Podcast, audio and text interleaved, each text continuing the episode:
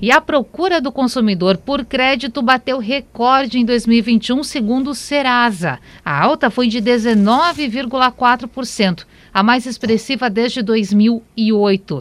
A análise por região revelou ainda que o Nordeste foi a área no país que mais demandou pelo recurso financeiro, registrando uma alta de 28,7%. Esse assunto é da sua conta. E por isso a gente conversa agora com o personal financeiro Leandro Trajano. Boa tarde, Trajano, tudo bem? Boa tarde, boa tarde para você, Natália. Boa tarde para todos que estão aí no estúdio também nos escutando agora. Olha, a gente trouxe informações bem interessantes no, no, sentido de análise, porque gostaríamos que não fosse assim, que as pessoas não precisassem recorrer a esse crédito. A pandemia, ela pode ter impactado esses números, Trajano? Sim, fatalmente impactaram. É, a gente tem aí um desemprego na crescente, né, desde o começo, quando a gente teve aquele pico econômico ali da pandemia, que foi ainda em 2020, pico de saúde, eu acho que veio em 2021, né? Então isso trouxe aí muitos problemas para as famílias.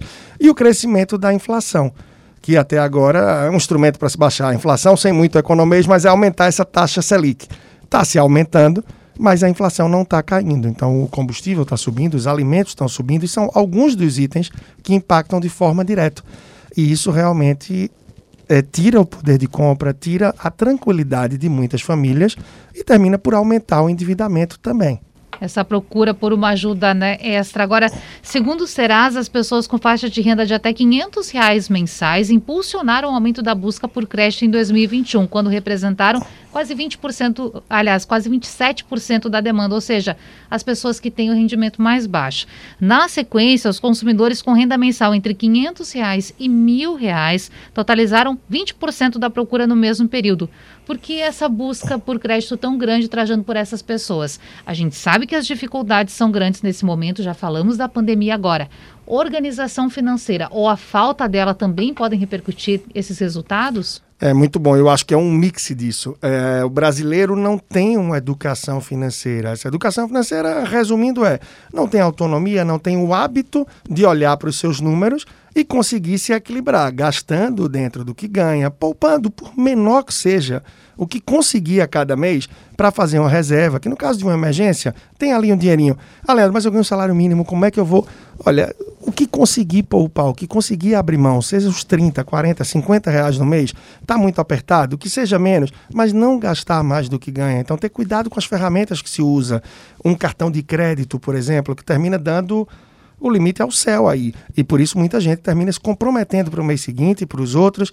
E naturalmente, com o crescimento, o aumento da inflação, as pessoas tiveram o poder de compra muito reduzido. Então, quem tem um salário mínimo, quem tem dois salários mínimos, ou pelos números que você nos trouxe também, até 500 reais, ou quem tem renda até mil reais, não compra mais o mesmo que comprava um ano atrás, dois anos atrás. Aí você fala, ah, Leandro, mas o tempo está passando e o preço das coisas está subindo.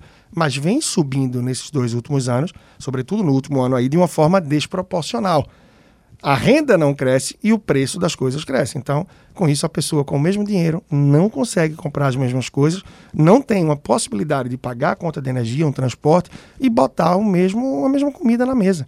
Então, com isso, termina se endividando precisando procurar o crédito e ainda com o preço das coisas altas, o desemprego em alta, e a situação se enrola ainda mais. O negócio não é fácil, o cenário é complicado, é. por isso a educação financeira, o planejamento e as escolhas mais assertivas precisam ser cada vez menores. Conter o impulso, comprar e viver do básico e da necessidade. Ah, Leandro, é muito fácil para você, que talvez tenha uma condição diferenciada, falar isso mas eu também tenho que me regrar em uma série de coisas na vida. Então a gente precisa entender o nosso limite e saber que isso não é uma situação permanente, mas que no momento a gente precisa tomar decisões que podem ser mais duras, mas não vão nos penalizar tanto, nos endividar ainda mais adiante. Claro.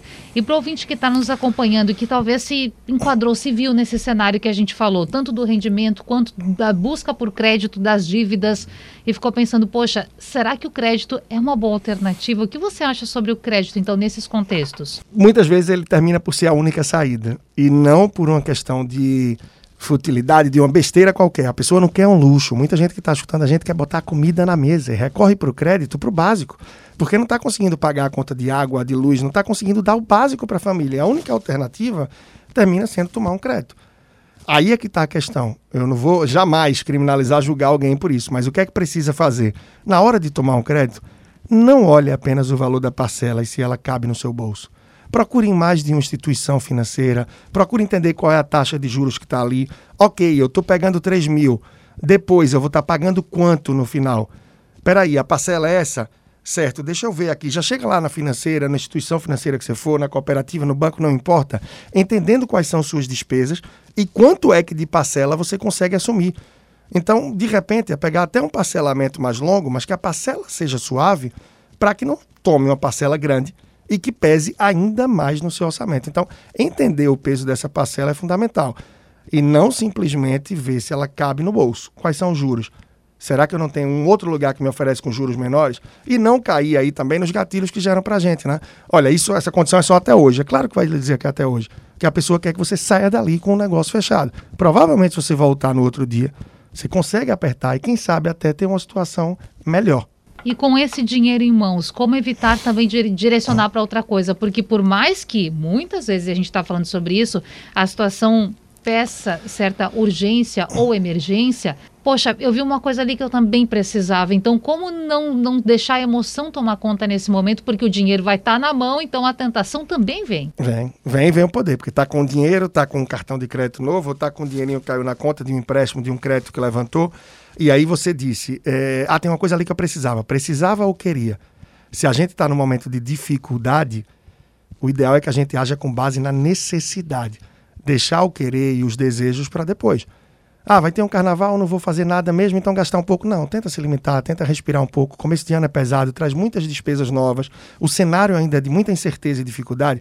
Então vamos tentar se equilibrar para respirar ao longo do ano e não precisar pegar outro empréstimo para pagar um empréstimo e ver a vida financeira virar uma bola de neve. Isso afeta a saúde, afeta o relacionamento, a autoestima e a vida da pessoa termina ficando terrível. Então a gente sabe o quanto afeta, por isso ter muita cautela e evitar as compras por impulso, entre outras coisas que a gente termina se comprometendo. Isso é essencial, né? Certeza. E para essas e outras dicas, tem como acessar na internet? Como o pessoal te encontra? Claro, muito bom. É, através do canal do YouTube ou qualquer plataforma de áudio para quem gosta de podcast, YouTube ou plataforma de áudio, Spotify, o que for, só procurar por Leandro Trajano e Personal Financeiro no Instagram. Você procura no Instagram Personal Financeiro, vai ter lá acesso a várias dicas, a conteúdos gratuitos dos mais diversos e dia a dia coisas diretas para que você possa estar tá sempre refletindo, tomando cuidado e atitude para de uma vez por todas começar a mudar a vida financeira.